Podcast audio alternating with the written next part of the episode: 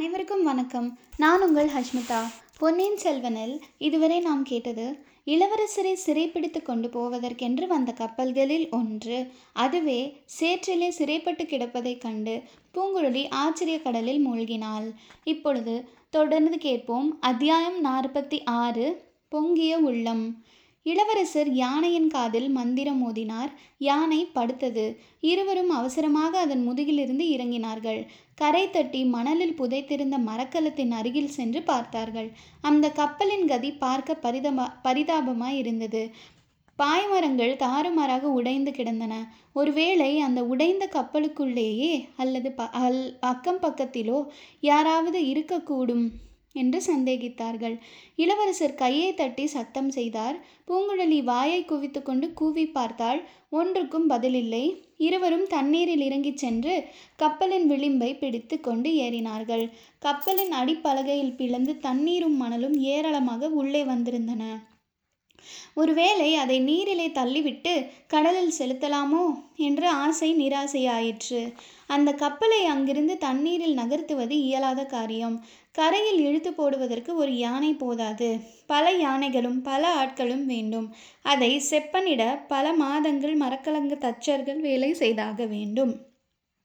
சிதைந்து கிடந்த பாய்மரங்களிடையே சிக்கியிருந்த புலிக்கொடியை இளவரசர் எடுத்து பார்த்தார். அதுவே அவருக்கு மிக்க மனவேதனையை அளித்தது என்று நன்றாய் தெரிந்தது. பூங்குழலி நீ பார்த்த கப்பல்களில் ஒன்றுதானா இது? என்று கேட்டார். அப்படித்தான் தோன்றுகிறது. இன்னொரு கப்பல் அடியோடு முழுகி தொலைந்து போய்விட்டது போலிருக்கிறது என்றாள் பூங்குழலி. அவளுடைய குரலில் குதூகலம் தொனித்தது என்ன இவ்வளவு உற்சாகம்? என்று இளவரசர் கேட்டார்.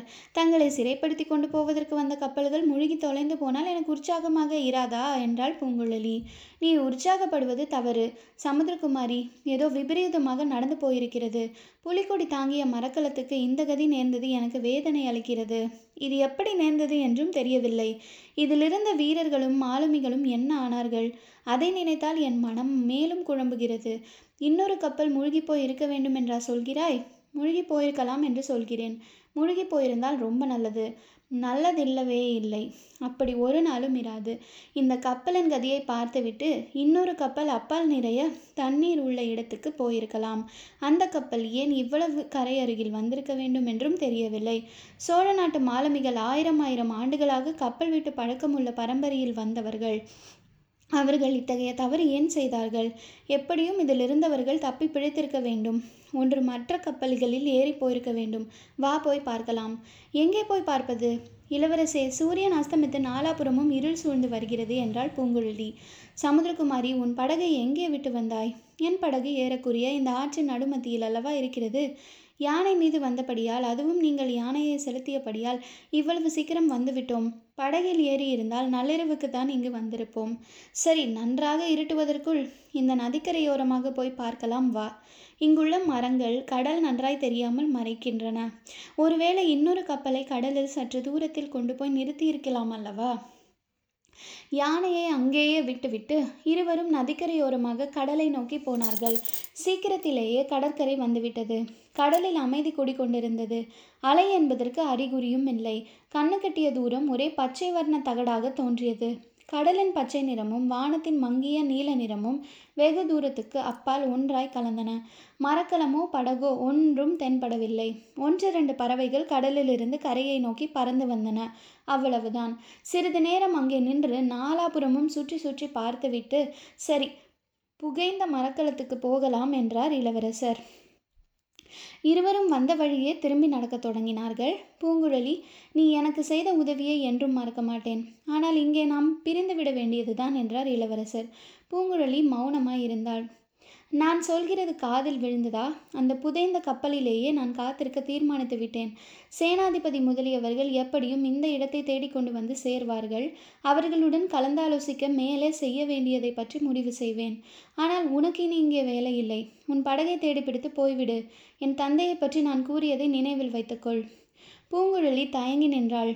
அங்கிருந்த மரம் ஒன்றின் மீது சாய்ந்தாள். அதன் தாழ்ந்த கிளை ஒன்றை அவள் பிடித்து கொண்டாள். என்ன சமுத்திரகுமாரி? என்ன? ஒன்றுமில்லை. இளவரசே இங்கே தங்களிடம் விடை பெற்றுக்கொள்கிறேன் போய் வாருங்கள். கோபமா பூங்குழலி? கோபமா? தங்களிடம் கோபம் கொள்ள இந்த பேதைக்கு என்ன அதிகாரம்? அவ்வளவு அகம்பாவம் நான் அடைந்து விடவில்லை. பின்னர் ஏன் திடீரென்று இங்கே நின்று விட்டாய்? கோபமில்லை ஐயா களைப்புதான். நான் உறங்கி இரண்டு நாள் ஆகிறது. இங்கேயே சற்று படுத்திருந்து விட்டு என் படகை தேடிக்கொண்டு போகிறேன். அது பௌர்ணமிக்கு மறுநாள். ஆகையால் அச்சமயம் கீழே கடலில் சந்திரன் உதயமாகி கொண்டிருந்தது. இரண்டொரு மங்கிய கிரணங்கள் பூங்குடலியின் முகத்திலும் விழுந்தன. இளவரசர் அந்த முகத்தை பார்த்தார். அதில் குடிக்கொண்டிருந்த சோர்வையும் கலப்பையும் பார்த்தார். கண்கள் பஞ்சடைந்த இமைகள் தாமாக மூடிக்கொள்வதையும் பார்த்தார். சந்திரன் உதயமாகும் போது செந்தாமரை குவிதல் இயற்கைதான். ஆனால் பூங்குழலியின் முகத்தாமரை அப்போது குவிந்தது என்று மட்டும் சொல்வதற்கில்லை. அது வாடி வதங்கி சோர்ந்து போயிருந்தது. பெண்ணே தூங்கி இரண்டு நாளாயிற்று என்றாயே. சாப்பிட்டு எத்தனை நாளாயிற்று? என்றார். சாப்பிட்டும் இரண்டு நாளைக்கு மேல் ஆயிற்று. தங்களுடன் இருந்த வரையில் பசிய தெரியவில்லை. என் மூடத்தனத்தை என்னவென்று சொல்வது? இன்று பகல் நாங்கள் எல்லோரும் வயிறு புடைக்க விருந்துண்டோம். நீ சாப்பிட்டாயா? என்று கூட கேட்க தவறிவிட்டேன். வா பூங்குழலி என்னுடன் அந்த புதைந்த கப்பலுக்கு வா. அதில் தானியங்கள் சிதறி கிடந்ததை பார்த்த ஞாபகம் இருக்கிறது. அந்த தானியங்களை திரட்டி இன்றிரவு கூட்டாஞ்சோறு சமைத்துண்போம். சாப்பிட்ட பிறகு நீ உன் வழியே போகலாம். ஐயா சாப்பிட்டால் உடனே அங்கேயே படுத்து தூங்கி விடுவேன். இப்போதே கண்ணை தன்னை சுற்றுகிறது. அதனால் என்ன? நீ அந்த புதைந்த கப்பலில் நிம்மதியாக படுத்து தூங்கு. நானும் யானையும் கரையிலிருந்து காவல் காக்கிறோம். பொழுது விடுந்ததும் நீ உன் படகை தேடி போ. இவ்விதம் சொல்லி இளவரசர் பூங்குழலியின் கரத்தை பற்றி அவளை தாங்குவார் போல நடத்தி அழைத்து கொண்டு சென்றார். உண்மையிலேயே அவளுடைய கால்கள் தள்ளாடின என்பதை கண்டார். அந்த பெண்ணின் அன்புக்கு ஈரேழு உலகிலும் இணையது என்று எண்ணிய போது அவருடைய கண்களில் கண்ணீர் துளித்தது. புதைந்திருந்த கப்பலுக்கு அவர்கள் திரும்பி வந்து சேர்ந்தபோது அக்கப்பலுக்கு பின்னால் புகை கிளம்புவதை கண்டு திடுகிட்டார்கள் ஒருவேளை அந்த கப்பலை சேர்ந்தவர்கள் எங்கேயாவது போயிருந்து திரும்பி வந்திருக்கலாம் அல்லவா? திடீரென்று அவர்கள் முன்னால் தோன்றினால் ஏதாவது ஒன்று கிடக்க ஒன்று நேரிடக்கூடும். ஆகையால் மெல்ல மெல்ல சத்தமிடாமல் சென்றார்கள். வெகு சமீபத்தில் அவர்கள் போன பிறகும் பேச்சுக்குரல் ஒன்றும் கேட்கவில்லை. மறைவில் இருப்பவர்கள் யார்? அவர்கள் எத்தனை பேர் என்றும் தெரியவில்லை. வள்ளிக்கிழங்கு சுடும் மனம் மட்டும் கம்மென்று வந்தது. பூங்குழலியின் நிலையை இப்போது இளவரசர் நன்கு அறிந்திருந்தபடியால் அவளுடைய பசியை தீர்ப்பது முதல் காரியம் என்று கருதினார். ஆகையால் வந்தது வரட்டும் என்று கப்பலை சுற்றி கொண்டு அப்பால் சென்று பார்த்தார். அங்கே அடுப்பு மூட்டி சமைப்பதற்கு ஏற்பாடுகள் செய்து கொண்டிருந்த ஒரு பெண்மணி என்று தெரிந்தது. யார் அந்த பெண்மணி என்பதும் அடுத்த கணத்திலேயே தெரிந்து போயிற்று. அந்த மூதாட்டி இவர்களை கண்டு ஆச்சரியப்பட்டதாக தெரியவில்லை. இவர்களை எதிர்பார்த்தவளாகவே தோன்றியது. வாய்ப்பேச்சின் உதவியின்றி அவர்களை அம்மூதாட்டி வரவேற்றாள். சற்று நேரத்துக்கெல்லாம் அமுதும் படைத்தாள். பழையாறை அரண்மனையில் அருந்திய ராஜபோகமான விருந்துகளை எல்லாம் காட்டிலும் இம்மூதாட்டி அளித்த வரகரிசி சோறும் வள்ளிக்கிழங்கும் சுவை மிகுந்ததாக இளவரசருக்கு தோன்றியது. சாப்பிட்ட பிறகு மூன்று பேரும் கப்பலின் தளத்துக்கு போய் சேர்ந்தார்கள். சந்திரன் இப்போது நன்றாக மேலே வந்திருந்தான். கப்பலின் தளத்திலிருந்து பார்த்தபோது கடலும் தொண்டைமானாரும் ஒன்றாக கலக்கும் இடமும் அதற்கு அப்பால் பரந்த கடலும் தெரிந்தன. முன் மாலை இருள் வேளையில் பச்சை தாமிர தகட்டை போல் தோன்றிய கடல் இப்பொழுது பொன்வண்ண நிலாவின் கிரணங்களால் ஒளி பெற்று தங்கத்தகடாக திகழ்ந்தது. அவர்கள் இரவில் திறந்த வெளியில் சுற்றிலும் நீர் சூழ்ந்த இடத்தில் இருந்த போதிலும் புழுக்கத்தினால் உடம்பு வியர்த்தது. காற்று என்பது லவலேசமும் இல்லை. இதை பற்றி இளவரசர் பூங்குழலியிடம் கூறியதை அந்த மூதாட்டி எப்படியோ தெரிந்து கொண்டாள். வானத்தில் சந்திரனை சுற்றி ஒரு சாம்பல் நிற வட்டம் ஏற்பட்டிருப்பதை சுட்டிக்காட்டினாள். சந்திரனை சுற்றி வட்டம் இருந்தால் புயலும் மழையும் வரும் என்பதற்கு அடையாளம் என்று பூங்குழலி விளக்கி கூறினாள். புயல் வருகிற போது வரட்டும். இப்போது கொஞ்சம் காற்று வந்தால் போதும் என்றார் இளவரசர். பிறகு அந்த மூதாட்டி எப்படி அவ்வளவு சீக்கிரத்தில் அங்கு வந்து சேர்ந்திருக்க முடியும் என்று தமது வியப்பை தெரிவித்தார். என் அத்தைக்கு இது ஒரு பெரிய காரியம் அல்ல. இதைவிட அதிசயமான காரியங்களை அவர் செய்திருக்கிறார் என்றாள் பூங்குழலி. மேலும் தங்களிடம் அவருக்கு இருக்கும் அன்புக்கு அளவே கிடையாது. அன்பின் சக்தியால் எதைத்தான் சாதிக்க முடியாது என்றாள். இந்த பேச்சையும் அந்த மூதாட்டி எப்படியோ தெரிந்து கொண்டு பூங்குழலியின் முகத்தை திருப்பி ஒருத்திக்கே சுட்டி காட்டினாள். அங்கே அவர்கள் ஏறி வந்த யானை நின்று கொண்டிருந்தது. அதற்கு பக்கத்தில் கம்பீரமான உயர்ந்த சாதி குதிரை ஒன்று நின்றதைக் கண்டு இருவரும் அதிசயித்தார்கள். இந்த குதிரையின் மீது ஏறி இவர் வந்தாரா என்ன? இவருக்கு குதிரை ஏற தெரியுமா? என்று இளவரசர் வியப்புடன் கேட்டார். அத்தைக்கு தெரியாதது ஒன்றுமில்லை. குதிரை ஏற்றம் யானை ஏற்றம் எல்லாம் தெரியும். படகு வலிக்க தெரியும். சில சமயம் காற்றில் ஏறி ப பிரயாணம் செய்தவாறே என்று நினைக்க நினைக்க தோன்றும். அவ்வளவு சீக்கிரம் ஓரிடத்திலிருந்து இன்னோரிடம் வந்து விடுவார் எப்படி வந்திருக்க முடியும் என்று நமக்கு ஆச்சரியமாக இருக்கும். இளவரசர் அப்போது வேறொரு ஆச்சரியத்தில் மூழ்கியிருந்தார். கரையில் மேய்ந்து கொண்டிருந்த குதிரையின் கம்பீர தோற்றத்தை தோற்றம்தான் அவருக்கு அத்தகைய வியப்பை உண்டாக்கியது. அரபு நாட்டில் வளரும் உயர்ந்த ஜாதி குதிரைகளில் மிக உயர்ந்த குதிரை அல்லவா இது? எப்படி இங்கே வந்தது? எப்படி இந்த மூதாட்டிக்கு கிடைத்தது என்று தமக்கு தாமே சொல்லிக்கொண்டார். பூங்கடலி சமிக்ஞை பாஷையினால் இதை பற்றி ஊமை ராணியிடம் கேட்டாள். ஆம் ஊமை ராணி இன்று இனி நாம் அந்த மூதாட்டியை அழைக்கலாம் அல்லவா?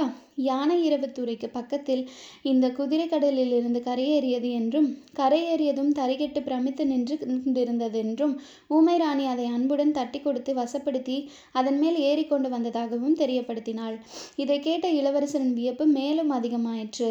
பேசிக் கொண்டிருக்கும் போதே பூங்குழலின் கண்ணிமைகள் மூடிக்கொள்வதை இளவரசர் கவனித்தார். முன்னமே தூக்கம் வருகிறது என்று சொன்னாய் நீ படுத்துக்கொள் என்றார். அப்படி சொன்னதுதான் தாமதம். பூங்குழலி அவ்விடமிருந்து சற்று விலகிச் சென்று படுத்து பக்கத்தில் கிடந்த கப்பல் பாய் ஒன்றை எடுத்து போர்த்தி கொண்டாள். படுத்து சிறிது நேரத்துக்கெல்லாம் தூங்கி போனாள். அவள் மூச்சு விட்ட தோரணையிலிருந்து அவள் தூங்கிவிட்டாள் என்று தெரிந்தது. ஆனால் தூக்கத்திலேயே அவளுடைய வாய் மெல்லிய குரலில் பாட்டு ஒன்றை முணுமுணுத்தது.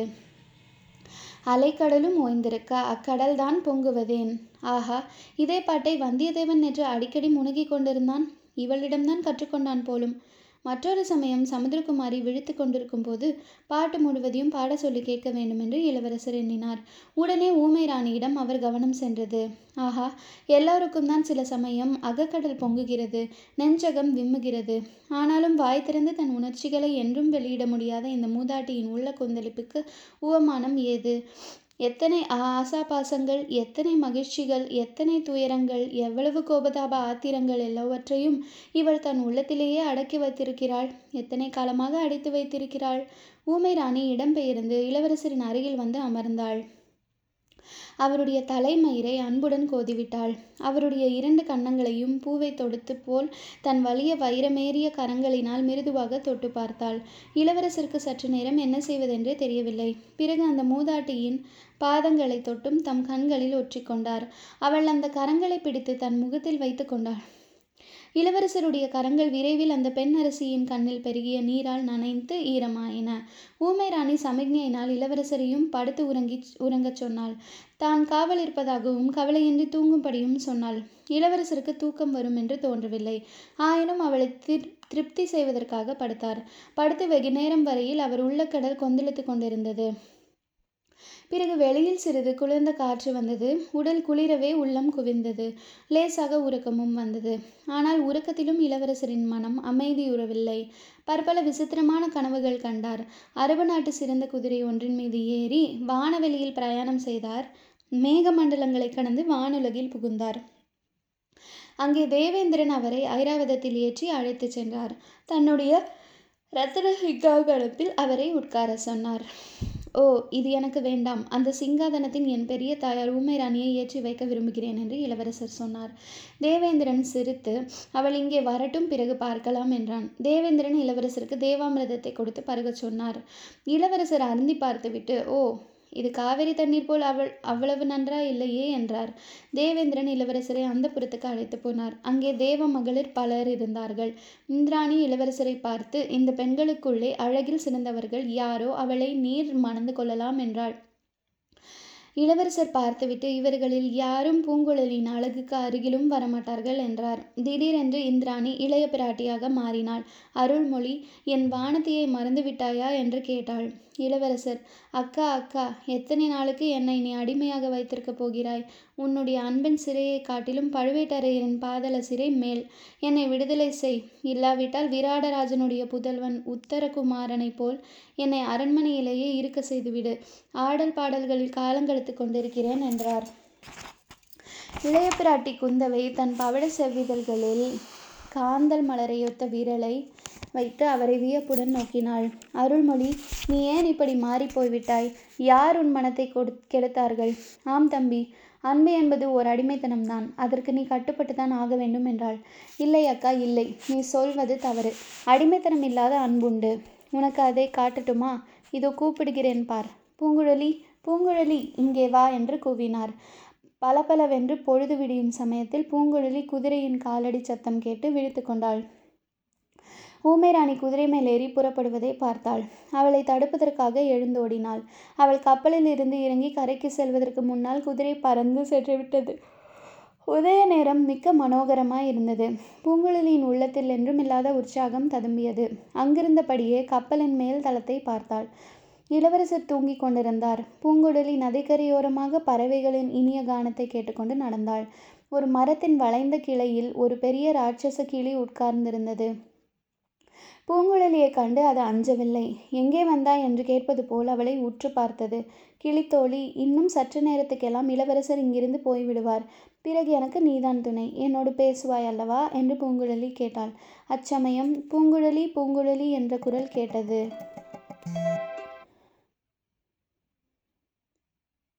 முதலில் கிளிதான் பேசுகிறது என்று நினைத்தாள். இல்லை. குரல் கப்பலிலிருந்து வருகிறதென்று உணர்ந்தாள். இளவரசர் அழைக்கிறார் என்று அறிந்து குதித்தோடினாள். ஆனால் கப்பல் மேலேறி பார்த்தபோது இளவரசர் இன்னமும் தூங்கிக் கொண்டிருந்தார். பூங்குழலி அவர் அருகில் சென்றபோது அவருடைய வாய் மீண்டும் பூங்குழலி என்று முணுமுணுத்தது. உடல் புலகாங்கிதம் கொண்ட அப்பெண் இளவரசரின் அருகில் சென்று அவருடைய நெற்றியை தொட்டெழுப்பினாள். இளவரசர் உறக்கமும் கனவும் கலைந்து எழுந்தார். கீழ்த்திசையில் சூரியன் உதயமாகிக் கொண்டிருந்தான். பூங்குழலியின் முகம் மலர்ந்த செந்தாமரையைப் போல் பிரகாசித்தது. என்னை அழைத்தீர்களே எதற்கு? என்று கேட்டாள். உன் பெயரை சொல்லி அழைத்தேனா என்ன? தூக்கத்தில் ஏதோ பேசியிருப்பேன். நீ நேற்றிரவு தூங்கிக் கொண்டு பாடினாயே நான் தூக்கத்தில் பேச பேசக்கூடாதா? என்றார். இளவரசர் குதித்தெழுந்தார். ஓஹோ இத்தனை நேரமா தூங்கிவிட்டேன்?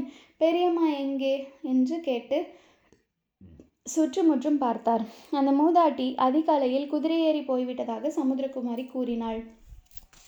நல்ல காரியம் செய்தாள். சமுத்திரகுமாரி உன் களைப்பு திருந்து விட்டதாக காண்கிறது. நீயும் இனி விடை பெற்றுக்கொள்ளலாம் என் நண்பர்கள் வரும் வரையில் நான் இங்கேயே இருக்க வேண்டும். அதுவரை இந்த கப்பலை சோதித்து பார்க்க போகிறேன் என்றார். பூங்குழலி அதோ அதோ என்று சுட்டி காட்டினாள் அவள் காட்டிய திசையை இளவரசர் நோக்கினார். கடலில் வெகு தூரத்தில் ஒரு பெரிய மரக்கலம் தெரிந்தது. கடற்கரையோரமாக ஒரு சிறிய படகு வருவதும் தெரிந்தது. படகிலே ஐநூறு பேர் இருந்தார்கள். ஆஹா இப்போது எல்லா விவரங்களும் தெரிந்து போய்விடும் என்றார் இளவரசர். தாம் அங்கிருப்பது தெரியாமல் ஒருவேளை படகு கடற்கரையோடு போய்விடலாம் என்று இளவரசர் அஞ்சினார். ஆகையால் உடனே புதைந்த கப்பலிலிருந்து கீழிறங்கி நதிக்கரையோரமாக கடற்கரையை நோக்கி சென்றார். பூங்குழலி அவரை தொடர்ந்து சென்றாள். யானையும் அவர்களை பின்தொடர்ந்து அசைந்தாடி கொண்டு சென்றது. கடற்கரையில் போய் நின்றார்கள். மரக்கலம் அவர்களை விட்டு தூர தூர போய் கொண்டிருந்தது. படகு அவர்களை நெருங்கி நெருங்கி வந்து கொண்டிருந்தது. முதலில் பின்னால் ஒதுங்கி நின்ற பூங்குழலி ஆர்வம் காரணமாக சிறிது நேரத்துக்குள்ள முன்னால் வந்துவிட்டாள் இளவரசருடைய மனக்கவலைக்கிடையே பூங்குழலியின் ஆர்வம் அவருக்கு களிப்பை ஊட்டியது. அவர் முகத்தில் குறுநகை ததும்பியது. அவர் மனக்கவலை கொள்ள காரணங்களும் நிறைய இருந்தன. தூரத்திலே போய்க் கொண்டிருந்த கப்பலில் தாமும் போயிருக்க வேண்டும் என்றும் அது தன்னை விட்டு தூர தூர போய்க் கொண்டிருந்ததாகவும் அவருக்கு தோன்றியது. அது மட்டுமன்று கிட்ட நெருங்கி வந்து கொண்டிருந்த படகிலே ஒரு ஆள் குறைவாய் இருந்ததாக காணப்பட்டது. இருக்க வேண்டிய ஒருவர் அதில் இல்லை. ஆம் அதோ சேனாதிபதி இருக்கிறார் திருமலையப்பர் இருக்கிறார் உடன் வந்த வீரர்கள் இருக்கிறார் படகோட்டிகள் இருக்கிறார்கள். ஆனால் அந்த வானர் குலத்து வாலிபனை மட்டும் காணோம். வல்லத்தரையன் எங்கே? அந்த உற்சாக புருஷன் அசகாய சூரன் அஞ்சா நெஞ்சம் படைத்த தீரன் இளைய பிராட்டி அனுப்ப வைத்த அந்தரங்க தூதன் எங்கே? இரண்டு நாள் தான் பழகியிருந்த போதிலும் இளவரசருக்கு நெடுநாள் பழக்கப்பட்ட நண்பன் போல் அவன் ஆகியிருந்தான். அவனுடைய குணாதிசயங்கள் அவ்வளவாக இளவரசருடைய மனத்தை கவர்ந்திருந்தன. அவனை படகில் காணாததும் அரிதில் கிடைத்த பாக்கியத்தை இழந்தது போல் இளவரசருக்கு வேதனை உண்டாயிற்று. படகு இன்னும் நெருங்கி கரையோரம் வந்ததும் சேனாதிபதி முதலியவர்கள் தாவி கரையில் குதித்தார்கள். சேனாதிபதி பூதி விக்ரமகேசரி ஓடி வந்து இளவரசரை கட்டிக்கொண்டார் ஐயா நல்ல காரியம் செய்தீர்கள். எங்களை இப்படி கதிகலங்க அடிக்கலாமா? யானையின் மதம் எப்படி அடங்கிற்று? இந்த பொல்லாத யானை இப்போது எவ்வளவு சாதுவாக நின்று கொண்டிருக்கிறது? இளவரசே எப்போது இங்கே வந்து சேர்ந்தீர்கள்? பழுவேட்டரையர்களின் கப்பலை பார்த்தீர்களா? அவை எங்கே? என்று கொடும்பாளூர் பெரிய வேளார் கேள்வி மாறி பொழுந்தார். சேனாதிபதி எங்களை க எங்கள் கதையை பின்னால் சொல்கிறேன். வந்தியத்தேவர் எங்கே என்று சொல்லுங்கள் என்றார். அந்த துடுக்கார துடுக்குக்கார பிள்ளை அதோ போகிற கப்பலில் போகிறான் என்று சோ சேனாதிபதி தூரத்தில் போய் கொண்டிருந்த கப்பலை காட்டினார். ஏன் ஏன்? அது யாருடைய கப்பல்? அதில் ஏன் வந்தியத்தேவர் போகிறார்? இளவரசர் கேட்டார். ஐயா எனக்கு புத்தி ஒரே கலக்கமாயிருக்கிறது இந்த வைஷ்ணவனை கேளுங்கள் இவனும் உங்கள் சா சமாச்சாரத்துடன் அந்த வாலிபனின் சுபாவமும் தெரிந்திருக்கிறது என்றார். இளவரசர் ஆழ்வார்க்கடியானை பார்த்து திருமலை வந்தியத்தேவர் ஏன் அக்கப்பலில் போகிறார்? தெரிந்தால் சீக்கிரம் சொல்லுங்கள் என்றார். தொடர்ந்து கேளுங்கள். நன்றி வணக்கம்.